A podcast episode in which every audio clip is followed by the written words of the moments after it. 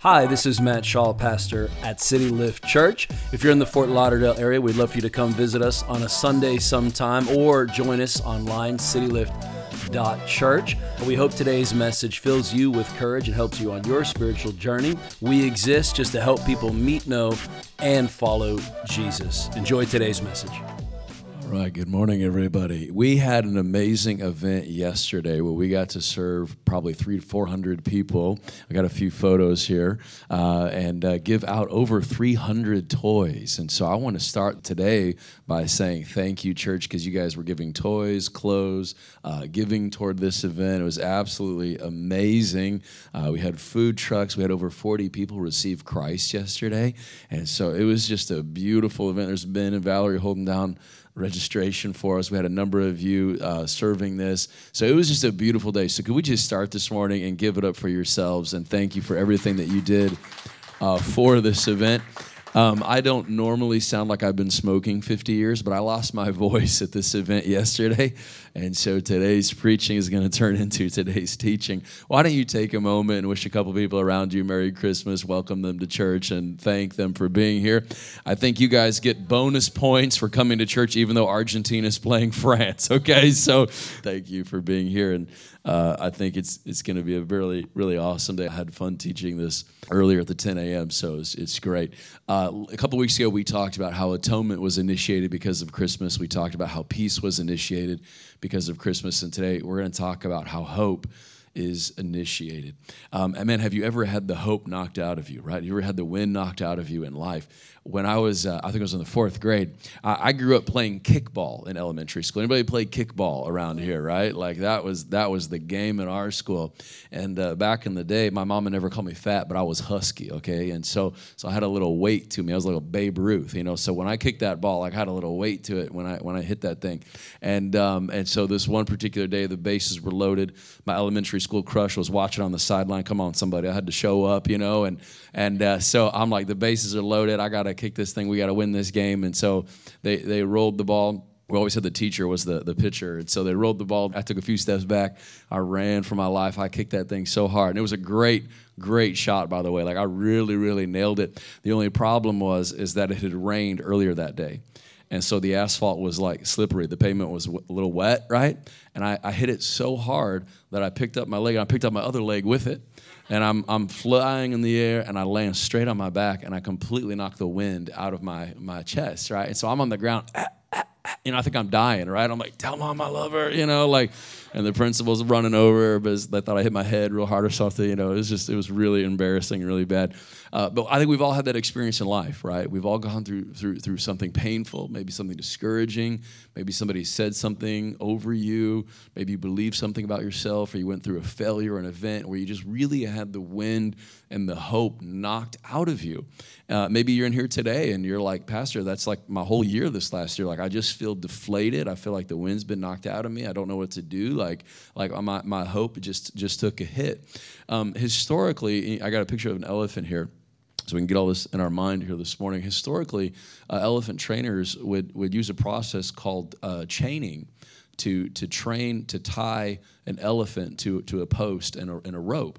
And so what they do is when the elephants are babies, they'll take like a big metal chain and they'll like a real strong stake and they'll put it in the ground and they'll chain the baby elephant to this thing. And so when the baby elephant tries to get away they're not strong enough to break free from the from the chain and the rope. And so they try and try for hours and hours. And then eventually over time they believe that they will not be able to break free from the rope. And so, an adult elephant that's trained, they can have a little stake and a little rope, and the elephant will no longer try to break free.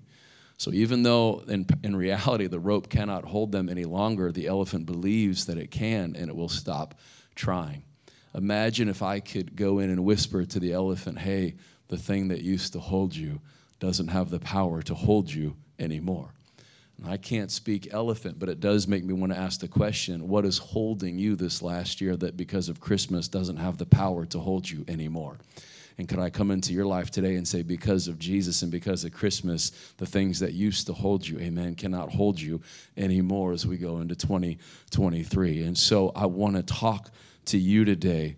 What are some things that cannot hold you back that used to hold you because of Jesus? The first thing I want to focus on is that your past sins and mistakes can no longer hold you because of Christ. It might have been three years ago, three months ago, or three weeks ago. There's nothing we can do about the past, right? We give that to Christ and we trust Jesus with the future and we live in the present. And so, you know what? So many of us still, I find so many believers still dealing with guilt over something that happened four years ago or shame over something that happened 10 years ago, and it still has them locked a little bit. But the Bible says in 1 John 1 9, it says, if you confess your sins, he's faithful and just and he'll forgive us our sins and purify us from all unrighteousness. Psalms 103:12, as far as the east is from the west, he's removed our transgressions from us. Micah 7:19, you will again have compassion as you'll tread our sins underfoot and hurl all of our sins or iniquities into the depths of the sea. I love my pastor. He said, God will throw your sins in the sea of forgetfulness and he'll post a no fishing sign up. You know, don't go digging, don't go after them anymore. But because of Christmas, your past and your sins have been dealt with because of Jesus. And that rope can no longer hold you. God has separated you from your sin. The cross is the great intersection of God's justice and God's mercy and He has separated the things that you've done wrong, and He's dealt with them, and He's removed you from your mistakes, and you are now free, and you are now clean, and you are now forgiven. Amen. The things, the shame, the guilt that used to hold you can no longer hold you as you go into this year. Number two, I find a lot of people dealing with this your failures. So many of us are so afraid of failure. We're afraid that our failure will go on forever. Failure is an event, it's not a person. And because of Christmas, failure is not final. Uh, if you've ever read the Bible, you know it's kind of a wild book. Like it's actually not a boring book at all. It's actually really exciting. Uh, and as you read the Bible, you're like, there's a lot of jacked up people in this book. Like there's there's actually a lot of like crazy. If the Bible was on Netflix, it would not be PG. It is a crazy book to read. Like, and, and, and as I read it, I'm like, there is hope for me, you know, like I'm not as messed up as I thought I was. Like we're okay. Like, and if God did this for them, like what could God do for me? And as you read the Bible, one of the things that I hope you get out of it is like, man, if God could rescue this person and that person and help this person in this failure and help them come through that, what could he do for me? Because the Bible is full of a lot of people that had failures, but it's also full of a God who, who doesn't know how to fail and a God who keeps coming through and a God who keeps succeeding. And so, if you've ever been afraid of failing and you, you're still dealing with failure, let me encourage you this morning with a couple failures from people in the Bible. So you have Adam and Eve that make a huge mistake, and guess what? They lie about it and they don't take responsibility. A big failure. Abraham kept lying and he struggled with fear and unbelief most of his adult life. Moses killed a man David had an affair. Solomon was a hoe. Literally, guys, he had 700 wives and 300 concubines. Like his love life had to be managed with a Google spreadsheet. Okay, I don't, I don't. The math doesn't even make sense. Jonah was prejudiced. Nehemiah didn't have the ability to accomplish his vision. Paul was a religious terrorist. Samson slept with prostitutes. Elijah had a mental breakdown. Zacchaeus stole people's money. Gideon was a coward. Jeremiah couldn't stop crying. Jacob deceived his family. And Mary Magdalene was possessed. If God could help them with their failures, what can God do with your failures? Because of Christmas, the things that used to hold you cannot hold you anymore. Your life and does not have to stay in failure. Failure does not have to be final for you because of Jesus. Uh, several years ago, actually, it's about eight years ago now. My wife and I, we've been married for 18 years now, and year eight, year number nine was super hard for us. I mean, it was just super hard for us. There are times in life you get to do marriage by feeling, and there are times you just have to do marriage by faith. And there was a season in our life where we just had to do marriage by faith. All that initial emotion and feeling and everything we had that got us to the place of marriage was just kind of gone. And so, year eight, year nine, we're looking at each other and be like, why did we get married in the first place? Because right now we don't feel very compatible.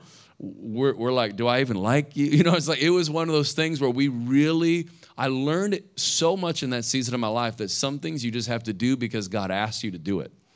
And we did marriage for a season there by faith. And, and we would wake up in the morning and I would pray so many prayers like, God, you got to help me.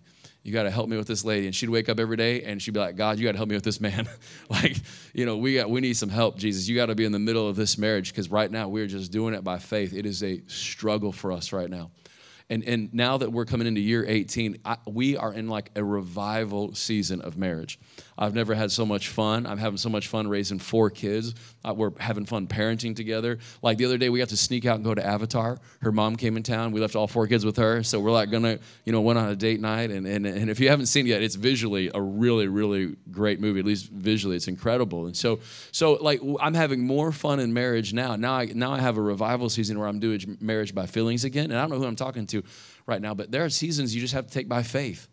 And there, there, are seasons you're like, God, and, and there was there was no affair, nothing crazy happened, but man, the emotion was gone and it felt like a failure. We were in a season where I'm like, everything just feels like a failure. The marriage feels like it's failed. The relationship feels like it's failed. Like the work feels like it's failing. Everything just felt like failure. And I learned when I feel like I'm failing, that's a wonderful opportunity to bring my failures to the God who doesn't know how to fail. And God, this is how I feel but this is what you say. So I'm going to trust you with my failures. And I'm going to take it by faith that you're not done with me yet. If you are breathing, God is not done with you yet. And if God could take some of these people in the Bible and turn their story around, then He can take your life and He can turn your story around. And I feel this really strong, and my voice is about to go, but I want to preach it right now to you because your failure in Christ is not final. And I want to get that through your head today. I want to get it in your heart today. God is not done with you yet. So, yeah, maybe you sinned. Maybe you made mistakes. Maybe you're in a season of failure. It's not final. And neither is success, right? Both, both failure and success are rented, they're never final. And so, God's not done with you yet. Get excited. 2023 is going to bring some good things that 2022 maybe couldn't because of Christmas. The things that used to hold you cannot hold you anymore. Could I whisper in your ear and say that rope does not have the power to hold you anymore. Number three, something else that cannot hold you anymore the opinions of others. You are who God says you are, you are not who others say you are. I'm going to say that again. You are who God says you are, you are not who others say you are. I, I have learned not to give someone's opinion more power than it needs to. If someone doesn't have your best interest in mind, don't give their opinion a whole lot of power. Come on, say amen to that. This is good teaching. I want to get this in your heart. Not everyone's opinion needs a platform. Because of social media, everybody's opinion gets a platform, but not everybody really needs a platform. Not everybody needs a platform in your soul and in your mind and in your ears and in your heart. Um, there's this quote, and it says, Don't tell people your problems. 50% don't care, and the rest are glad you have them. I think it's a little funny, but it's a little savage. But not everybody has your best heart, right? Not everybody has got your best interest. Not, not everybody cares. And it's like, well, listen, if you don't care how I turn out, then why am I giving your opinion so much power in my life? When I have a father who gave everything for me, who spoke over me, who's got dreams, who's got plans, who's got a destiny, then, then I, I want to start learning. I want other people's opinions to run through the filter of what my father has already said over me and what he's already spoken over me. And I want to believe and I want to give weight to that opinion, right? Um, God's call is not dependent on whether people like you or not. Their dislike of you does not derail God's plan for you. It does, it is just their opinion. That's all it is. God does not consult your ex before he decides to bless you. He doesn't take a poll of people before he opens a door for you, and he doesn't consult before he calls. When he's made up his mind, the Bible says the gifts and the call of God are without repentance. God's made up his mind. He's got you. He's chosen you. He's equipped you. He's called you. He's blessed you. And he's spoken an opinion over you. Let that carry a lot of weight in your soul. You know, is life discouraging? You better believe it. Are people always positive? No way. But you don't need them to succeed anyway you can do it in front of them, right? That's what David said. He goes, You've set a banqueting table in the presence of my enemies, so I'm going to be happy throughout the haters. They're around. It's okay. You, are going to bless me. You're going to take care of me anyway. So I don't want the opinions of others to carry great weight as I go into 2023. What people say over you doesn't have the power to hold you anymore. It breaks my heart when I see people that let the weight of a few, and, and, and I will say this the enemy knows whose mouth to get into to really get to you. Like he knows whose mouth he can get into to really kind of crush that hope and really knock the wind out of you. And so sometimes that you're close to them, like in proximity, but they're not necessarily the healthiest thing for you. Learn to put up a filter, learn to put up a boundary because I still want to hear what my father says over anybody like over anybody and so and so learn learn to grow that that filter what what used to hold you doesn't have the power to hold you anymore because of christ you really are stronger than the ropes that that tie and the bind now Let me wind down with this. Here's some things that will pull you into your destiny as we go into 2023. And this is really like next week, Christmas Eve service, Saturday, 6 p.m. is our final service of the year. Uh, but it's going to be the Christmas story. That's kind of our tradition here. So this is really my last message I get to, to say to our church uh, for, for, the, for the end of the year, which is kind of cool. Uh, and so here's what will pull you into 2023. Uh, first thing, Psalms 512. Uh, the Bible says that God surrounds the righteous with, with favor as like a shield what a beautiful thought as you go into 2023 that, that when people interact with you, the first thing they hit is the favor of God that surrounds your life like a shield. Everywhere you go, His favor is with you. And when somebody runs into you, the first thing they run into is God's favor. And so it will pull you into your destiny. Number two, Deuteronomy 31 6. Uh, it says that God goes with you everywhere you will go. He will not leave you or forsake you. His presence will pull on you and hold you as you go into 2023. You're not going into 2023 alone. God's already gone into 2023. He's already made a way. He's already leveled mountains. He's already made crazy paths straight. Come on, somebody. Amen. Like He's already set things up for you. He's gone ahead of you to run the race for you. So His presence will go with you. James 1 5 says that if you lack wisdom, ask God who gives generously. How many of you are grateful for the wisdom of God? Come on, like you were about to make the dumbest decision of your life. It's something on the inside was like, don't do that. That's the dumbest thing you've ever decided to do. Like, like the wisdom of God will shout at you. The Bible says wisdom just screams from the streets to be heard. So as you and I go into 2023, man, God's wisdom is going with us. He's talking to us. He's leading us. He's guiding us. Lamentations 3:22 uh, says, says this: Because of God's great love, we're not consumed. His compassion never fails. As we go into 2023, man, God's compassion and His mercy will not fail. They will lead us and they will be with us. Last one, 2 Corinthians 5:17. Therefore, if anyone is in Christ, they're a new creation. The new has come, the old is gone, the new is here. The newness of God will visit you in 2023 because of Christmas and the power of the cross and who Jesus is, He has made you and I new. You know, and you know what happened to our marriage? Year number nine, the newness of God visited the marriage, and we got to fall in love again all over again. And that's just kind of a beautiful story. So I don't know what you're going through right now, what, what feels old, what feels broken, what feels like a failure, but could I just speak a word into your 2023 future this morning? The newness of God will visit you. It'll visit your mind, your marriage, your emotions, your kids, your career. It's new. He makes all things new. And man, it does. It starts spiritually. He will break the sin, he'll break the old, he'll break that junk off, and he will create a new thing in 2023 so you can run with vision, run with passion, run with love, run with life. Amen. And I know I got a rusty throat here, but I want to shout this, okay? I want to scream this. I want you to get this. His newness will visit you in 2023. Let me let me wind down with this. Romans 15, 13. The God of hope fill you with all joy and peace as you trust in him, so that you might overflow with hope by the power of the Holy Spirit. Hope is something the Holy Spirit is producing in us. It is not manufactured. It's not worked for. It's not like a lofty emotion or a little thought pattern. It's not a meditation.